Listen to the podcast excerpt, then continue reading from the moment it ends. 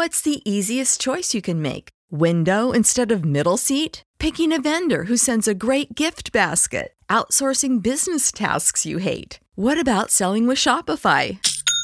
Whether you're selling a little or a lot, Shopify helps you do your thing, however you cha-ching. Shopify is the global commerce platform that helps you sell at every stage of your business. From the launch your online shop stage to the first real life store stage, all the way to the did we just hit a million orders stage? Shopify's there to help you grow. Whether you're selling scented soap or offering outdoor outfits, Shopify helps you sell. Wherever and whatever you're selling, Shopify's got you covered. Sign up for a $1 per month trial period at shopify.com slash try. Go to shopify.com slash try now to grow your business, no matter what stage you're in. Shopify.com slash try. Save big on brunch for mom, all in the Kroger app.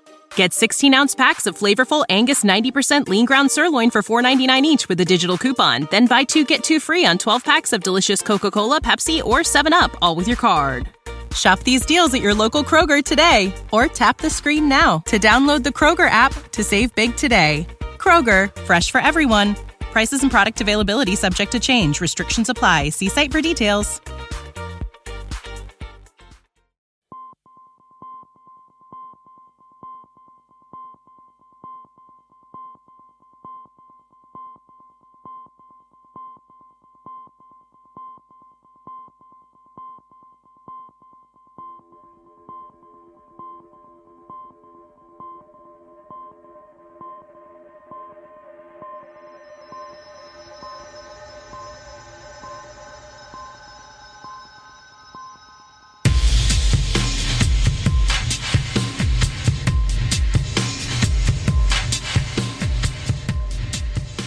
Come vi avevamo promesso, eh, nuova puntata di Fantascientificast è una puntata che è praticamente uno speciale dedicato a un, un, evento che non è importantissimo ma però è molto particolare, cioè il nuovo anime distribuito in uh, esclusiva da parte della piattaforma di streaming Netflix che è Godzilla, il pianeta dei mostri. E come vi avevamo accennato già in una precedente puntata, abbiamo qui con noi il uno dei massimi esperti di Kaiju Ega in Italia, direi, che è il nostro amico Davide Di Giorgio. Ciao Davide.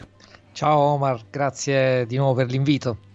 Dunque Davide, eh, diciamo bene o male, come, commenti a caldo, dai, come dicono in, in, termini, in gergo calcistico. Beh, l'abbiamo aspettato tanto, nel senso che abbiamo seguito tutta la lavorazione, aspettavamo di sapere quando sarebbe uscito finalmente su Netflix. In realtà io speravo anche in un fuori programma, magari un bel evento sul grande schermo Invece Netflix eh, su questi punti è completamente irrecuperabile. E, stagna, è brutto il termine però rende l'idea. sì, infatti. Eh, peraltro proprio quando abbiamo fatto l'altro collegamento mm. ci eravamo sentiti che non sapevamo ancora la data, poi è stata rivelata mm. brevissima. Mm.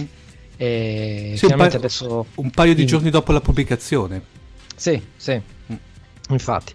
Adesso finalmente è uscito, l'abbiamo visto è, che dire, un progetto interessante che probabilmente risente anche un po' del fatto che era stata pensata come una serie animata, poi trasformata in film perché per la, la crescente domanda su Godzilla che c'era.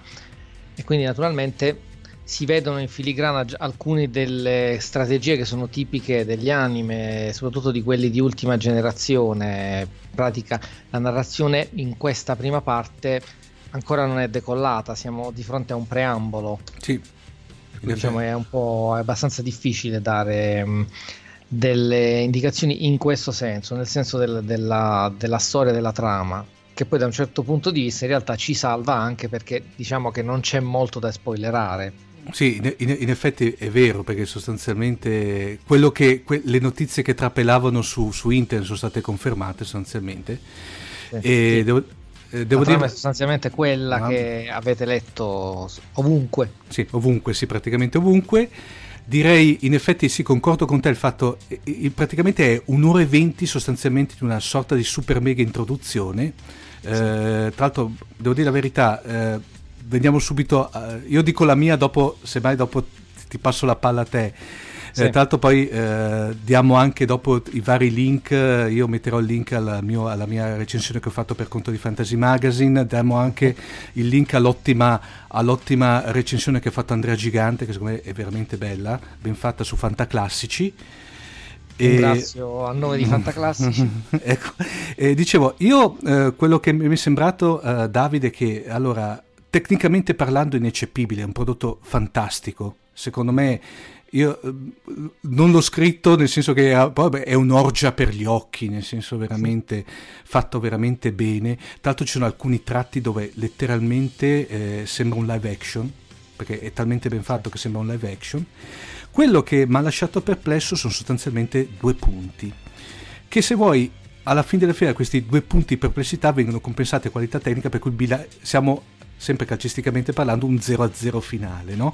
con ovviamente la la, il rimando a vediamo come va avanti la storia, perché tra l'altro è fatto anche in modo tale che ti, ti, ti, invoglia, perché vieni lasciato con quello che è un cliffhanger della Madonna, una scena tra l'altro, eh, beh, tanto qui diamo lo spoiler, una scena dopo i titoli di coda, perché adesso ce l'hanno anche i giapponesi, evidentemente la maniera della scena dopo i titoli di coda, che non è che racconta tanto, però quantomeno anche lì butta eh, un alto cliffhanger in più.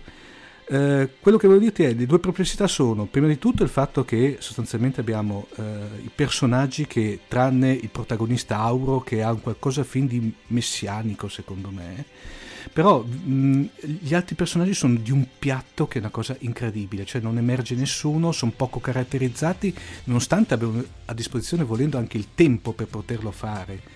Ecco e poi soprattutto quello che tutto sommato mi ha lasciato, eh, se vuoi, più perplesso, ma lì viene fuori l'amore viscerale che ambedue, cioè ti tiro dentro anche te ovviamente, che ambedue abbiamo per Re dei Mostri, che sostanzialmente diciamo che il Re dei Mostri secondo me viene messo dentro per via che ultimamente va di moda, nel senso che se al posto del buon Godzilla ci mettevano il Kaiju X, tanto per inventarne uno seduta stante, in sostanza non cambiava niente di questo anime. In realtà sono entrambi aspetti mm. figli un po' del mm. fatto di essere un preambolo, per cui diciamo non si sono presi tanto la voglia di sviluppare in senso narrativo gli spunti dati dai personaggi e dallo stesso Godzilla, quanto di creare il setting di questo mondo, perché comunque mm. diciamo anche che è uno scenario abbastanza molto originale per, sì, no. per saga. E non, non, soltanto perché è ambientato 20.000 anni nel futuro, perché c'è questa terra ridotta a uno stato, che è tornata a uno stato primitivo, diciamo, ma anche per tutta una serie di altri elementi su cui per esempio vedo che si sta uh, dibattendo poco. Ad esempio, um, questi alieni che arrivano con promesse religiose che davvero si fatica a capire il senso dell'inserimento in tutto il disegno. Mm, sì. naturalmente speriamo che si, alla fine si abbia un'idea più chiara del perché mm. inserire anche questo elemento. Tra l'altro ci sono due fazioni di alieni, eh, non si capisce bene neanche da che parte stanno, mi sembra che alcuni accompagnano gli umani nel loro viaggio intergalattico, sì. altri no, forse ho capito male io. No, allora c'era una razza, per intenderci, quella che è una razza con un forte senso religioso, che tra l'altro sì. c'è anche, che abbiamo il, uno dei mentori questi erano, vengono presentati, tra l'altro, ecco, in effetti poco approfonditi, però all'inizio vengono presentati come una sorta di razza che, eh, come dire, controllava la Terra e la vuole guidare verso la, dire, la ricerca di una, nuova pa- di una nuova patria, di un nuovo, mondo, di un nuovo mondo. Quegli altri invece, da quanto ho capito, arrivavano, come dire, per ist- installarsi sulla, per eh, dato che loro praticamente era stato istituto per, come dire, ehm, sì, cercare eh, asilo, asilo alla sua terra, si offrono, da quanto ho capito, di combattere eh, la, come dire, l'invasione dei kaiju, perché il bello iniziale c'è quasi un, una cosa quasi alla Pacific Rim, ci sono i, i, kaiju che praticamente sbucano dappertutto e riducono la, la, la terra a, a fuoco e cenere sostanzialmente.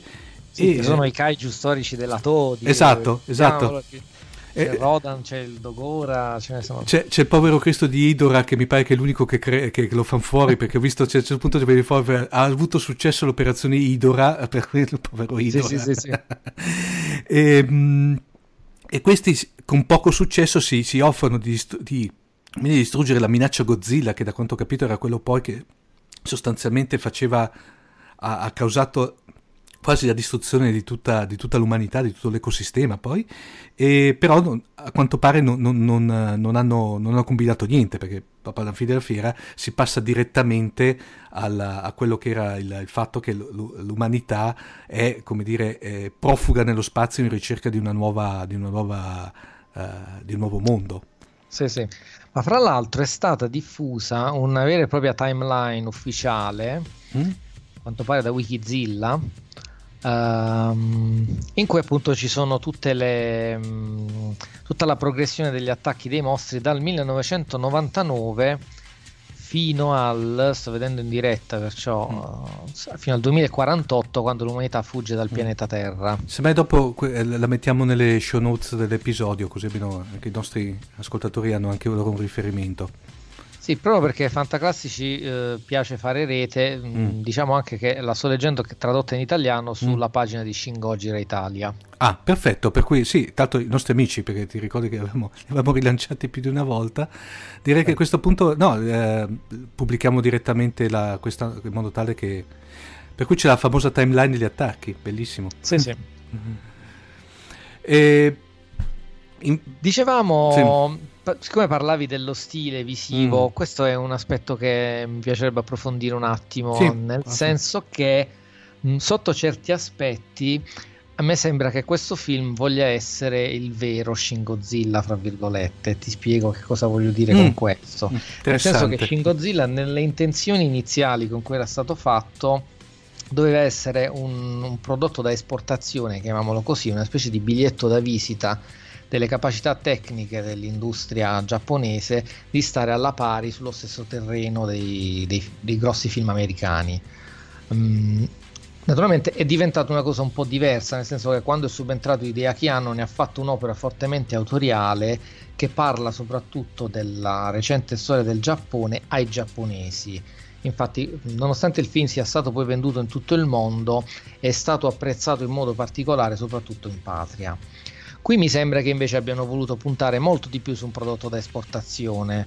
Lo vediamo già nei nomi tecnici, perché per esempio l'animazione di Polygon Pictures che ha fatto oh, serie come Transformers Prime, lo sceneggiatore Gen Urobuchi che è famoso anche da noi, ha scritto Madoka Magica che è una serie molto bella c'è comunque tutto questo riferimento a, allo spazio, ai viaggi spaziali che sono scenari che rientrano anche negli orizzonti della, di certa fantascienza americana. Mm. Tu citavi anche Pacific Rim, quindi la sensazione è questa e da questo punto di vista ti dico che io sento un po' di ansia da prestazione nel film, mm. nel senso che l'ho trovato un po' frenato, proprio come se sentisse l'angoscia di dover dimostrare prima di tutto di essere un prodotto da esportazione. Mm ho capito. Eh, nel senso che dici che sostanzialmente, come dire, si sono trattenuti perché magari avevano paura di fare figuracce o quantomeno di, di dare un prodotto che dopo si, eh, si sco- eh, dire, non, non, avrebbe avuto successo eh, diciamo nel resto del mondo. Sì, ma diciamo più che figuracce di fare un prodotto troppo giapponese. Mm, mm. Che potesse quindi sembrare strano agli occhi del, di uno spettatore non giapponese. Tra l'altro una cosa che ho notato, eh, Davide, è che il, il design di, di, Godzilla sostanzialmente si, è, si, ricollega a quello americano, per intenderci, quello del Monsterverse. Sì, Com- infatti anche questo è un altro elemento. E però, però le, diciamo, le, com, come si può dire, le armi, i poteri di Godzilla, per cui per, intenderci il raggio, piuttosto che tanto a un certo punto viene fuori il raggio dalla coda, sono invece tipici quelli del Shin Gojira di, di Anno. Sì, ma c'è anche qualche elemento mm. nuovo, c'è il mm. campo di forza sì, che, sì. perché comunque sia l'aspetto che dopo tanti anni, soprattutto a uno come me che cerca sempre la novità, mm attira sempre nel vedere i mm. film di Godzilla che comunque lo reinventano sempre. Questa cosa per fortuna non c'è ansia da prestazione che tenga. E poi c'è quel, quell'elemento, non so se l'hai colto, uh, quell'elemento del fatto di distruggere, uh, diciamo di uccidere Godzilla con le nanosonde, che poi nanosonde ovviamente sono nanosonde per Godzilla, ma a livello poi di dimensioni non sono tanto nanosonde, che è un, un leitmotiv che era venuto fuori più volte nei vari progetti non portati a realizzazione da parte della Toho per eventuali trame di Godzilla che c'era, mi pare, ce n'era stato uno che prevedeva il fatto che entravano in Godzilla con una nanosonda per cercare di ucciderlo, che poi non era, era stato accantonato per motivi tecnici perché era un po' difficile realizzare. realizzare e, sì. Evidentemente qui beh, l'hanno realizzato perché con, con, il discorso animazione ti permette di fare cose, comunque anche certo. qui ho visto la, la, la, questa volontà. Uh, poi, tanto, beh, tanto come dire possiamo dire che tanto poi c'è il fatto che sostanzialmente poi si scoprirà che eh, il Godzilla, il primo Godzilla che si vede è un figlio di Godzilla o quantomeno è uno dei Godzilla. Sì, Perché... fra l'altro pare che mm. in questo universo sia possibile che esistano varie versioni di uno stesso mostro. Se non sbaglio anche la timeline che abbiamo citato prima uh, inserisce degli elementi a questo proposito. Perché in effetti, in, in effetti, si hanno, compaiono questi kaiju strani che sono dei so, una sorta di pipistrelli che tra l'altro scoprono che sono fatti, praticamente sono come dire dei derivati di Godzilla. Sì, delle emanazioni. Di Godzilla. E tanto sembra che certo. siano, anche, siano anche, come dire, controllati in un certo senso da Godzilla. E sì. poi in fondo c'è, negli ultimi, ovviamente negli ultimi minuti dell'anno, c'è il Super Godzilla, perché praticamente è il come l'avevamo definito l'altra volta, il Godzilla dei Godzilla, perché è una cosa... Sì, sì, sì, è, è, è, una montagna. Una monta- letteralmente una montagna, perché parliamo di cos'è, 300 metri, mi pare, sì, metri. è una cosa... Come ecco, dire... quindi la timeline dice 2002 appaiono due Kamebas, mm. uno nelle Filippine e uno nel Guam. Quindi appunto la possibilità che possano esistere più esemplari dello stesso mostro. E quindi anche due esemplari di Godzilla. Mm. Però ho detto lì ovviamente poi tutto lasciato, cioè non si riesce a capire se è lasciato come dire, andare perché dopo verrà eh, sviscerato eh, nel, nel, corso, perché ricordiamo che questa è, dovrebbe essere la prima di, di tre parti sostanzialmente. È un, sì, sì. È, come dire, è, a questo punto chiamarlo eh, direi che è una miniserie, cioè diciamocela tutta sostanzialmente. È punto, una trilogia. Sì, una trilogia è, è molto legata. Tanto poi all'inizio ne avevamo già parlato l'altra volta che, eh, come dire, già nel, nel, viene accennato brevemente all'inizio, però già nel secondo capitolo dovrebbe apparire Mecha Gojira. Sì. Ecco. Sì, sì, infatti. Per cui in buona sostanza... L'arma con la... cui combatte. Sì. Ecco, diciamo, lo spunto di Mechagodzilla mi, mi interessa perché c'è un altro aspetto visivo del film che è interessante, che è veramente curioso, ovvero che sembra quasi un film in bianco e nero, sembra quasi un film monocromatico, ha questa dominante color acciaio sostanzialmente sì. in tutto il film, cioè sembra di vedere un, un mondo di metallo che in realtà poi è un mondo organico perché è, un mondo eh, ricondotto a un, una matrice preistorica. Questo aspetto visivamente è interessante, ma in un certo senso ehm, rischia di rendere il film anche un po' piatto, un po' uniforme. Mm. Per cui sono aspetti che sarà interessante capire sulla lunga distanza che risultato produrranno. No, sarebbe poi il caso, secondo me Davide, questo qui è veramente il caso dopo di rifarci una full immersion quando usciranno tutti i tre capitoli. Si hanno... Assolutamente. Eh, sempre, va fatto come dire una, mar- la maratona, no? eh, Davide, si hanno delle date delle, dell'uscita quantomeno delle altre due, due, due parti? La seconda dovrebbe uscire a maggio, naturalmente parliamo di uscita in Giappone. Mm-hmm. Per cui non sappiamo se magari adesso, visto che la prima è stata diffusa, se ci sarà una contemporaneità. Questo non lo sappiamo. La seconda dovrebbe uscire a maggio, la terza non c'è ancora una data indicativa, però sì, dovrebbe comunque uscire entro quest'anno, quindi so, azzardo un ottobre. Mm. Per cui vedete diciamo in tempi relativamente poi stretti sostanzialmente. Sì, sì. Una... Era previsto fin dall'inizio che le ultime due uscissero nel 2018 perché poi nel 2019 sappiamo che torna mm. il Monsterverse. Ah, quindi... Che tra l'altro sì con uh, Godzilla Re dei Mostri. Che... Dove... Sì. Se si chiamerà così, c'è ancora il mistero. Su... per, per, cui diciamo l'appuntamento, l'appuntamento più, eh, più, vicino sostanzialmente è Pacific Rim 2 Uprising, giusto? Quello più, più sì, vicino, del, diciamo, de, se vuoi, della, di, di, tutto ciò che è gigantesco, no? sì, poi c'è anche Rampage, non ricordo quello quando esce. Il Io... bello di poter fare il podcast è che abbiamo internet davanti, Ti... quindi esatto, cioè... vediamo diretta su Internet VV Database 20 aprile. 20 aprile. Quindi cui... prima Pacific Rim. Sì, quello, io uh, di Pacific Rim ho molta paura, però paura nel senso di, come dire, che sia il classico numero 2 un po' così tirato per i capelli, per cui non va. Speriamo di no. Vediamo.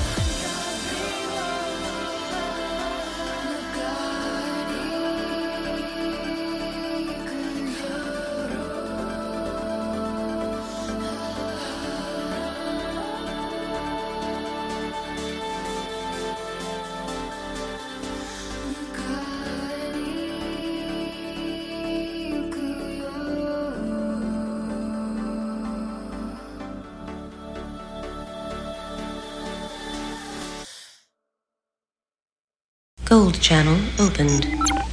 Da oggi potete supportare Fantascientificast anche con Patreon. Perché Patreon? Realizzare questo podcast è un piacere per noi, un momento di svago e un'occasione per parlare di qualcosa che ci appassiona. coinvolgendo una comunità aperta e attiva.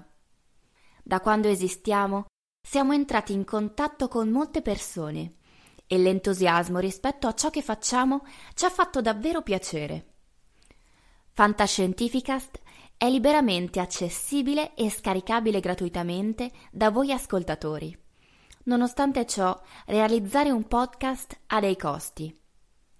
L'hosting su Podbean, le licenze SIAE, l'hardware e il software utilizzati comportano costi mensili che attualmente sono coperti dai nostri risparmi personali. Molto liberamente voi ascoltatori potete contribuire ad alleviare questi costi. Patreon ci dà la possibilità di modulare i livelli di donazione e le milestone rappresentano ciò che potremmo fare con adeguati livelli di finanziamento.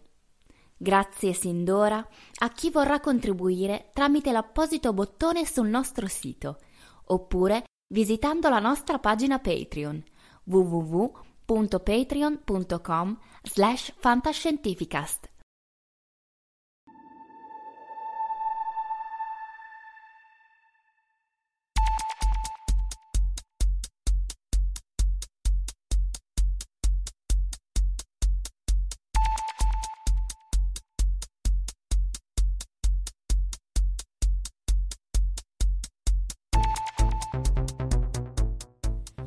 Un saluto a tutti gli ascoltatori di Fantascientificast. Io sono Marco Taddia e ringrazio Omar per avermi chiesto di fare una breve e personalissima recensione di Godzilla il pianeta dei mostri, reso disponibile su Netflix il 17 gennaio e che ammetto di aver visto il giorno stesso.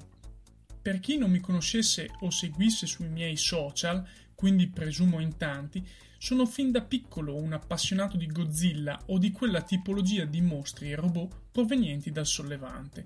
Parlo di quei film che sul finire degli anni Ottanta venivano trasmessi nelle mattinate estive anche da tv locali e che non avevano certo uno standard hollywoodiano, ma che per un bambino erano incredibilmente affascinanti.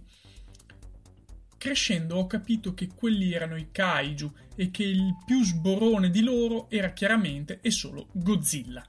Come ultima nota introduttiva, vi dico che nell'estate del 2016 ero in Giappone e per una serie di sfortunate coincidenze e la fiscalità giapponese ho perso la proiezione di Shin Gojira direttamente nel cinema Toho di Shinjuku, quello con Godzilla, grandezza diciamo naturale, che lo sovrasta e tiene sotto controllo Kabukicho, tanto per intenderci. Chi fosse interessato a recuperarsi le mie diverse avventure giapponesi, iniziate nel 2009, e non solo, può farlo andando sul mio canale youtube.com slash marcotaddia, mentre per tutti gli altri social potete andare sul mio sito internet marcotaddia.net dove ci sono tutti i dettagli al mio canale Telegram, Twitter, Instagram, dove rilascio le mie impressioni sui film, anime e telefilm che guardo. Veniamo al succo del mio intervento, e cioè quanto è bello Godzilla il pianeta dei mostri. Ho svelato immediatamente le carte in tavola perché c'è poco da girarci attorno. Finalmente una storia innovativa su Godzilla con una premessa molto interessante e un team che vi ha lavorato bene.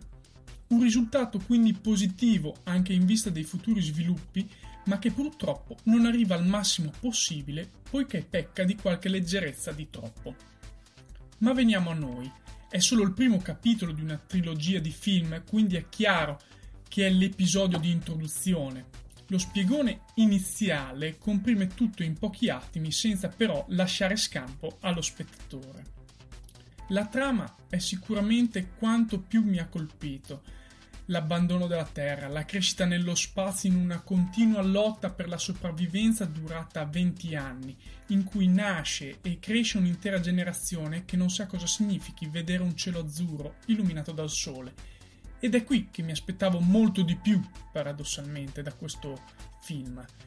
Passiamo adesso alla fotografia e in generale alla cura nei dettagli che la fanno da padrone, come le tute che risultano usurate, consumate, la nave che sembra opprimente e spegnersi lentamente, la terra che presenta colori fino alla saturazione e dove tutto sembra voler dire agli umani che lì non sono più i benvenuti, tanto che hanno inserito delle banali foglie che risultano affilate più di katane, giusto per far capire quanto sia cambiata la Terra in soli 20.000 anni. Ma il mio pensiero va subito alla battaglia con Godzilla, quello che poi alla fine tutti aspettano con ansia, che sembra giustamente un disperato tentativo di sopravvivenza in cui o si batte Godzilla o si muore nel farlo. Il risultato è un buon ritmo incalzante, facendoti immedesimare con la successione degli eventi che occupano tutta la parte finale degli 88 minuti della pellicola. Poi arriva la fine, con il doppio colpo di scena che ti fa subito dire ma come diamine hanno fatto?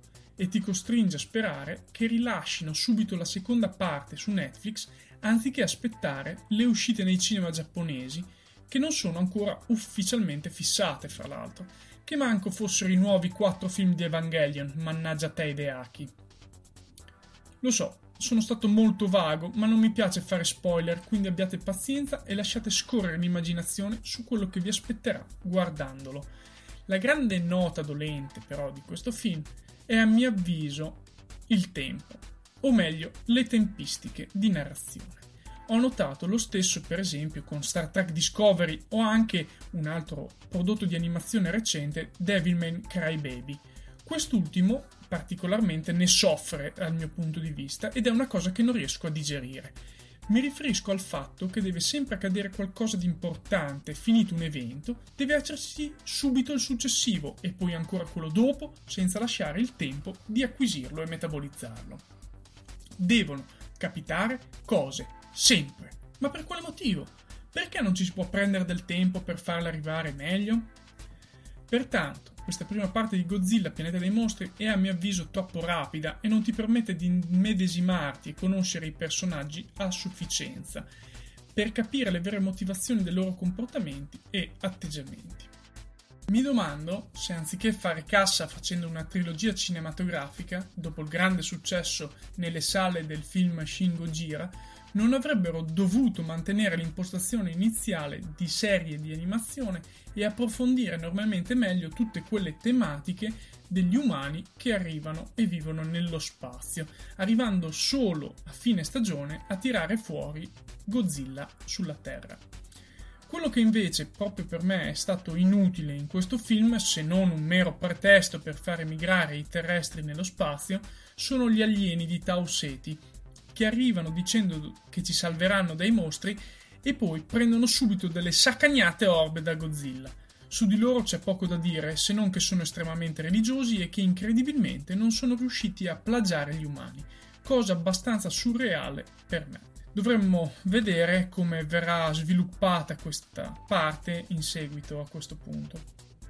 Avrei voluto concludere con qualche considerazione sulla fisica usata nei viaggi spaziali, nelle navi e nei mezzi di trasporto, ma un certo timore reverenziale e la certezza di essere bacchettato nei confronti di Marco Casolino, spesso ospite di questa trasmissione, quindi mi limito a dire che non sono male, ma potevano fare un po' meglio.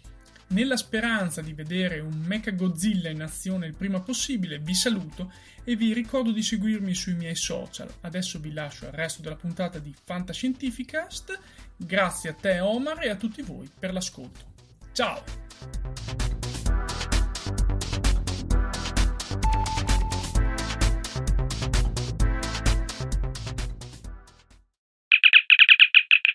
State ascoltando Fantascientificast Probabilmente il miglior podcast di fantascienza e cronache dalla galassia del quadrante alfa. www.fantascientificast.it Email redazione chiocciolafantascientificast.it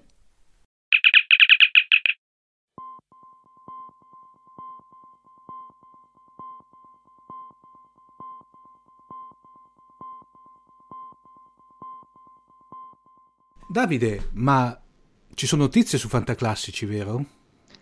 Beh, siamo all'inizio del nuovo anno, quindi abbiamo già un, un, piano di massima sulle iniziative che ci attendono e che intendiamo portare avanti nel corso dell'anno. Eh, in realtà abbiamo già iniziato perché a gennaio già abbiamo avuto le prime due, che sono il, il nuovo fansub dedicato a Zabogar, Eh, il progetto Fansub noi lo portiamo avanti con eh, i Bowling Ball sì. Fansub, gli, gli, amici del Bowling Ball Fansub. Questo è il film ispirato alla serie, al classico telefilm che si era visto poco, ma si era visto anche in eh, Italia. Zabogar, Zabogar l'uomo elettrico, giusto? Sì, sì, infatti. Mm-hmm. Tra l'altro, cui io sono molto affezionato, infatti ho curato io la traduzione, mm. cercando di stare anche più o meno dove possibile dietro al vecchio adattamento, nei nomi delle armi, dei colpi. Mm per così dire. Um, il progetto Fansub noi lo portiamo avanti sempre nell'ambito di una divulgazione del verbo kaiju e dei mostri giganti. Uh, naturalmente cerchiamo di farlo con il massimo rigore etico possibile, quindi laddove i film vengono licenziati, i fansub vengono tolti di mezzo. Devo dire che purtroppo, eh, o per fortuna, magari mm. per i miei amici fansubber che lo fanno, um, finora abbiamo tolto pochi titoli perché tanta, tanto materiale è comunque rimasto inedito. Il film di Zabogar è un esempio, cioè il film del 2011 su una serie comunque che in Italia si era vista, è passato solo al Future Film Festival, ma poi nessuno l'ha più ripreso, è una cosa davvero incredibile e purtroppo un po' triste. Sì, sì. neanche per il mercato home, neanche... No, niente, proprio c'è stato il massimo disinteresse. Peccato. Peccato, sì. peccato, anche perché visto che ormai sostanzialmente si pubblica di tutto praticamente, non vedo perché, tanto per un, per un pubblico di appassionati, beh, io e te, ma come ce ne sono tantissimi altri di, di Tokusatsu e Kaiju eh, e Kaiju Ega, direi che come dire, le, i numeri secondo me ci, ci sarebbero dal punto di vista commerciale. Sì, ma fra l'altro è un film, io lo adoro, cioè, per fare la traduzione l'ho dovuto rivedere tantissime volte mi diverte sempre, è un film divertentissimo, oltre che molto preciso nelle citazioni al modello, però poi anche un'identità sua, quindi davvero poteva avere il suo potenziale, non dico in sala, però sicuramente presso un pubblico interessato, invece no, purtroppo. Tra l'altro segnalo anche il precedente fansub Kujiragami, il dio balena, perché questo invece è un film veramente una primizia, un film che non era mai uscito dal Giappone, una specie di Moby Dick giapponese con, eh, del 64 della Daiei con il mitico Shintaro Katsu, eh, mm. storico interprete di Zatuichi. Zatuichi peraltro ci riporta Godzilla perché per un periodo è stata la serie di film più lunga della storia del cinema, poi Godzilla l'ha superato. Altre invece novità? E poi la seconda che abbiamo fatto è mm. stata l'intervista a Federico Colpi, che ha avuto una certa risonanza anche al di fuori dei nostri giri, perché il personaggio in questione è stato anche editore per l'Italia di manga e di anime, per cui diciamo se ne è parlato anche nei siti, nei forum specializzati sui manga e sugli anime. Federico Colpi oggi gestisce una, una ditta di effetti speciali, uh, fra le altre cose, ha lavorato a Shin Godzilla, siamo stati molto fortunati a intercettarlo e, a, ci ha dato una, una, visione ravvicinata di Shin Godzilla, come è stato accolto uh, lì in Asia, e poi anche, come prima dicevo, che in, magari in patria ha avuto più interesse, fuori di meno, abbiamo una prospettiva in questo caso su come è stato accolto anche nel resto dell'Asia. Secondo lui, appunto, eh, il Monsterverse ha, um, ha, raccolto più interesse da parte degli altri paesi vicini al Giappone. Mm. Questo secondo te come mai? Parlo... Ah, proprio per la peculiarità profondamente giapponese del, sì. del Godzilla di, di. Sì, che è, è, molto, è molto, sì, in effetti è molto radicato, per cui è un, è, secondo me è un prodotto, si potrebbe dire un prodotto di nicchia. sì, effetti. diciamo d'elite. D'elite, sì, in effetti è vero. Ben, Invece ben... per il futuro, mm? eh, diciamo, l'obiettivo di quest'anno principalmente sono due. Uno è implementare la sezione delle recensioni dei libri, mm-hmm. ne abbiamo già due pronte.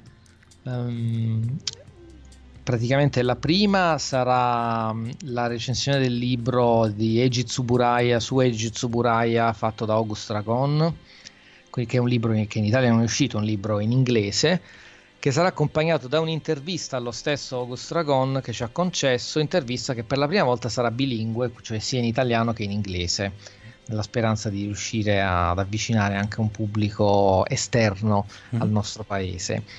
Invece il secondo libro sarà il libro della Granata Press Fantasia di, di, Riccardo Esposito, perché comunque vogliamo iniziare a fare anche un lavoro di recupero su quello che è venuto prima fa, non limitandoci soltanto all'attualità. Fa, Fantasia è uno dei tomi obbligatori, secondo me. Sì, per, per qualsiasi appassionato. eh, come Beh, ovviamente c'è il libro di Chiron, ma lo sto ancora leggendo. Beh, que- quello lì, come dire, sarà la ciliegina sulla torta, dai. come l'hai trovato quello di Egizu Buraya? Quello l- l- l- l'ho preso anch'io, l'ho trovato è veramente un bel volume, secondo me. Sì, è veramente molto bello molto ben, ben fatto. Eh, poi eh, Tsuburaya... dire, anche se i nostri ascoltatori non conoscono l'inglese, prendetelo lo stesso solo per le immagini. Sì, infatti, davvero... infatti, infatti, solamente appena per quello. Eh, che poi, eh, poi, tra l'altro, ma poi è anche abbastanza comprensibile, diciamo che anche per sì. un, un, inglese, chiamiamolo fra virgolette scolastico, come brutto termine, però tanto per dare un, un, un paragone, sì, sì. è abbastanza semplice, cioè come dire, si riesce sempre a leggere praticamente. Sì, sì, poi è strutturato anche in modo da essere comprensibile.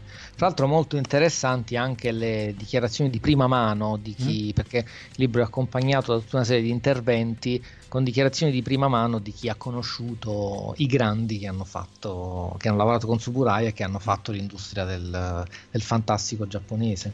Che, lavoranti eccezionali eh, guarda, eh, beh, tanto faccio un, un, come dire, un, un mini, mini eh, trailer per Fantascientificast.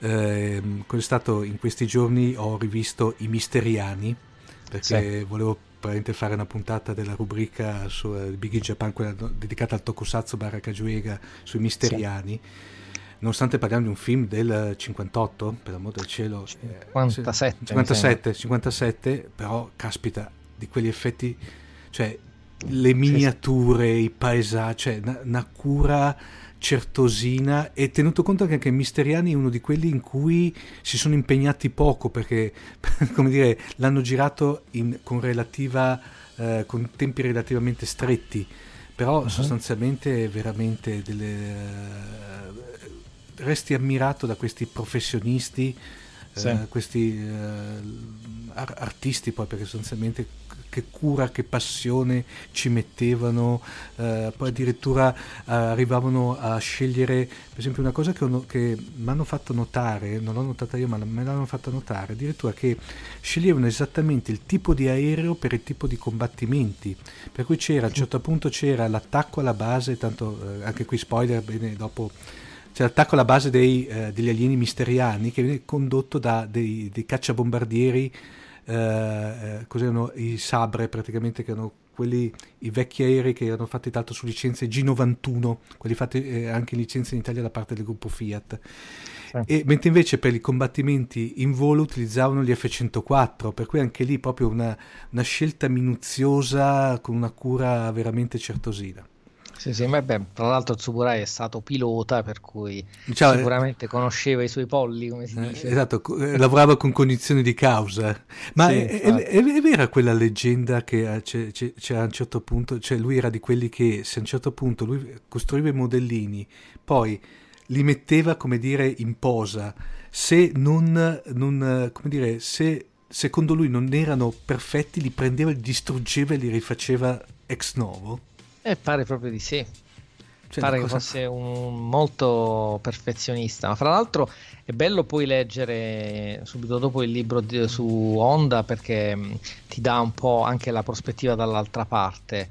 Nel senso che mh, qui viene rimarcato come Tsuburaya fosse uno diciamo, che rivendicava la sua autonomia rispetto ai registi, cioè diceva tu regista fai il tuo mestiere, però quando si tratta di fare le scelte delle, delle scene con gli effetti speciali, quelle le giro io. Mm. Ishironda è stato lui, forse uno dei pochissimi casi invece in cui Tsuburaya ha, ha ceduto un po' di, di sovranità, diciamo così. Uh, l'aspetto che viene rimarcato nel libro è che è uno dei pochi registi, se non l'unico, per cui Tsuburaya girava con più macchine da presa in modo che poi Honda potesse scegliere al montaggio la ripresa che, mh, che preferiva.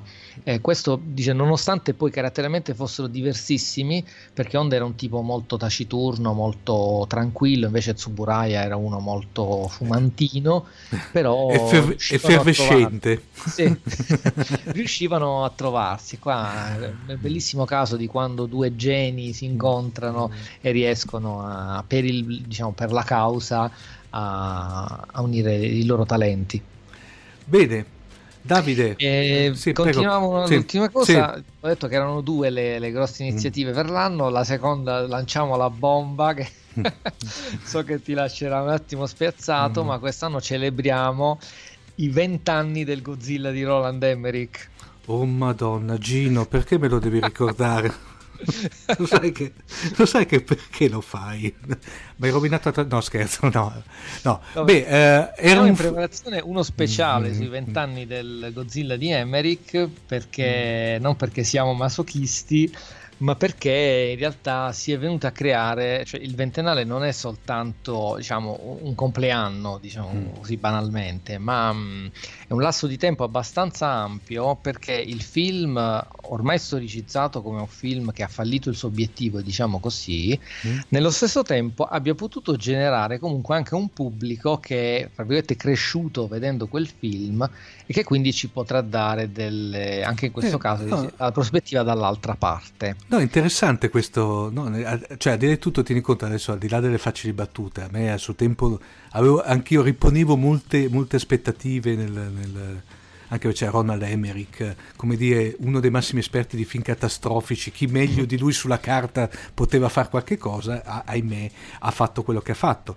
Eh, sì. Devo dire la verità, c'è stato anche un momento della mia vita, Davide, qui faccio outing, in cui ho, ho cercato di una sorta di eh, revisionismo eh, mediatico di, del Godzilla di Emmerich Uh, ma ahimè, ahimè, non ce l'ho fatta, nel senso fatta, non sì. è più, più, forte di me, è proprio un discorso di, di DNA.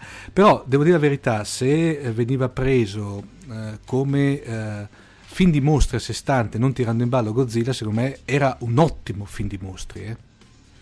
Ma diciamo, vediamo. a me mm. non interessa fare il revisionismo, interessa comunque mm. sempre fornire delle altre prospettive. Noi abbiamo la fortuna di avere dei fantaclassici, quello che forse è il più grande esperto italiano, io sospetto anche più che italiano, sul film, che è David Spada Omega, mm. che peraltro gestisce il blog eh, Monster Legacy in inglese. Lui ha una ventina d'anni, italiano, ma parla un inglese perfetto, quindi gestisce questo blog in inglese sui mostri ha questa passione smisurata per uh, il Godzilla di Emmerich di cui ha raccolto in questi anni tantissimo materiale quindi ci fa l'omaggio di questo speciale che, di questa testimonianza che andrà a comporre questo speciale diciamo per fornire nuovi elementi di discussione sul mm. film. Perché comunque nel bene e nel male è un film che tutti ricordano tutti abbiamo che, visto. No eh, su quello no infa- eh, diciamo che c'è stato addirittura un periodo che in Italia era lui il Godzilla perché evidentemente era a cavallo di una generazione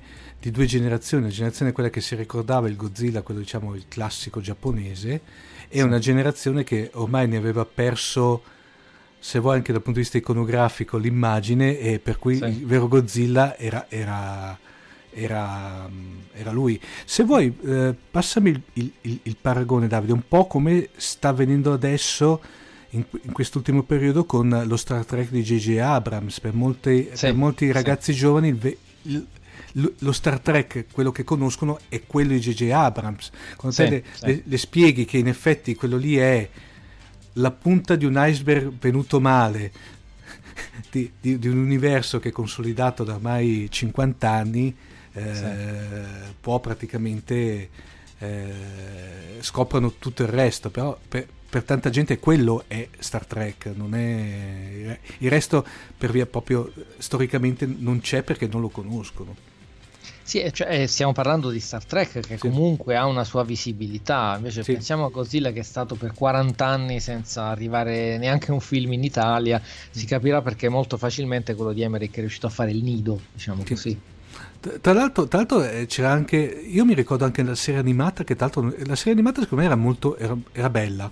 Sì. Ho visto un po', un po', di episodi, mi sembra notevolmente superiore al film. Sì, sì, però non è arrivata in Italia. In Italia ecco, cui... mm. Bene, altre, altre novità? Vabbè, poi seguiremo le uscite in arrivo dai appunto dagli altri due capitoli dell'anime a Rampage a Pacific Rim. Beh, per, pa, pa, poi ovviamente per Rampage e Pacific Rim quello ritieniti già precettato che facciamo lo speciale. Ah, va bene, però di Rampage dobbiamo parlare dettagliatamente del videogioco che io adoravo.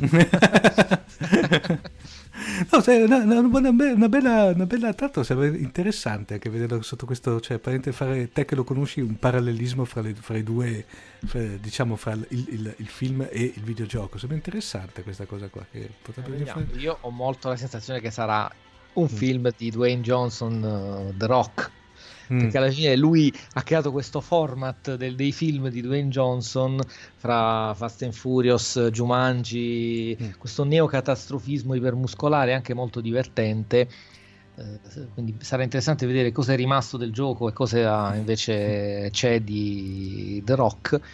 Vediamo, insomma. Tra l'altro è un film che inizialmente, ti confesso, io avevo deciso di non trattare su Fantaclassici, ma c'è stata un, una richiesta da mm-hmm. parte della nostra utenza e quindi noi siamo comunque ben lieti di dare sempre spazio ai mostri. Ecco, come poi eh, permettimi qui di fare una, io di farti a te promozione, mi raccomando ragazzi, seguite, beh, noi re- regolarmente rilanciamo ogni tanto le notizie quelle più salienti su Fantascientificast, però mi raccomando, restate in perenne collegamento con Fantaclassici perché è veramente una delle poche comunità eh, ma non necessariamente de, di genere kaiju e barra uh, tokusatsu, perché secondo me è una gran comunità, una delle poche secondo me veramente che sta, uh, come dire, uh, effervescente dell'ambito della fantascienza italiana, è una bellissima realtà tra l'altro, poi gestita da persone di cui beh, da, Davide, mi viene anche Andrea, eccetera, eccetera, gente che quantomeno è appassionata, ma è appassionata con, anche con cognizione di causa, non è il classico come dire appassionato coi paraocchi. Ecco. Grazie, fra poco parte il bonifico. Ah, dai, non è così, dai. Bene, Davide, guarda, allora Prima di tutto ti ringrazio ancora di aver partecipato a questo mini speciale, eh, è, sempre piace- è, sempre un, è, sempre un piacere averti su, eh, in, in, in, eh, parlare insieme a te nei nostri microfoni, al di là del fatto che poi noi ogni tanto ci sentiamo fuori, però è in trasmissione tutt'altra cosa. A questo punto, eh, ovviamente, se, detto, ritorno a dire, se è precettato ufficialmente eh, davanti a tutti gli ascoltatori di Fantascientifica per Rampage e per Pacific Rim, facciamo qualche cosina ma è uno, anche lì un mini speciale tanto da, come dire, per parlarne. Eh, niente, eh, seguite ovviamente, seguite mi raccomando uh, Fantaclassici eh, e a questo punto grazie ancora di essere stato con noi. Grazie a voi, ciao Omar. Ciao Davide.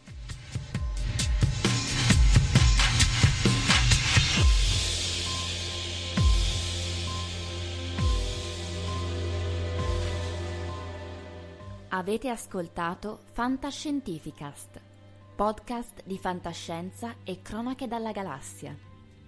Da un'idea di Paolo Bianchi e Omar Serafini, con il contributo fondamentale e decisivo del Cylon Prof Massimo De Santo e la partecipazione straordinaria di Elisa Elena Carollo. www.fantascientificast.it Email redazione chiocciola fantascientificast.it. Tutte le puntate sono disponibili sul nostro sito, su Apple iTunes e su Podbean all'indirizzo podcast.fantascientificast.it. Potete seguirci e interagire su Facebook alla pagina Fantascientificast e su Twitter sul profilo chiocciola fantascicast. Se volete, potete lasciarci una valutazione a 5 stelle su Apple iTunes e sostenerci con Patreon tramite l'apposito bottone sul nostro sito oppure visitando la nostra pagina Patreon www.patreon.com slash fantascientificast. Nessun bite e nessun tribolo sono stati maltrattati durante la produzione di questo podcast. L'equipaggio di Fantascientificast vi augura lunga vita e prosperità e vi dà appuntamento alla prossima puntata lungo la rotta di Kessel.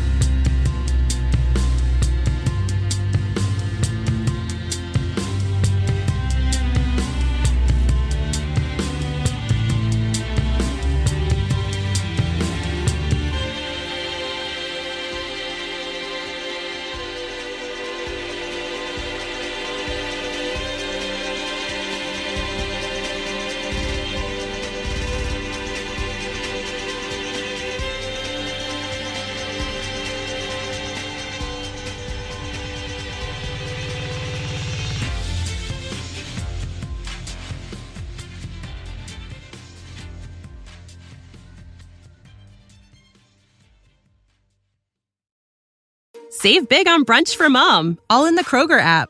Get 16 ounce packs of flavorful Angus 90% lean ground sirloin for $4.99 each with a digital coupon. Then buy two get two free on 12 packs of delicious Coca Cola, Pepsi, or 7UP, all with your card. Shop these deals at your local Kroger today or tap the screen now to download the Kroger app to save big today. Kroger, fresh for everyone. Prices and product availability subject to change. Restrictions apply. See site for details.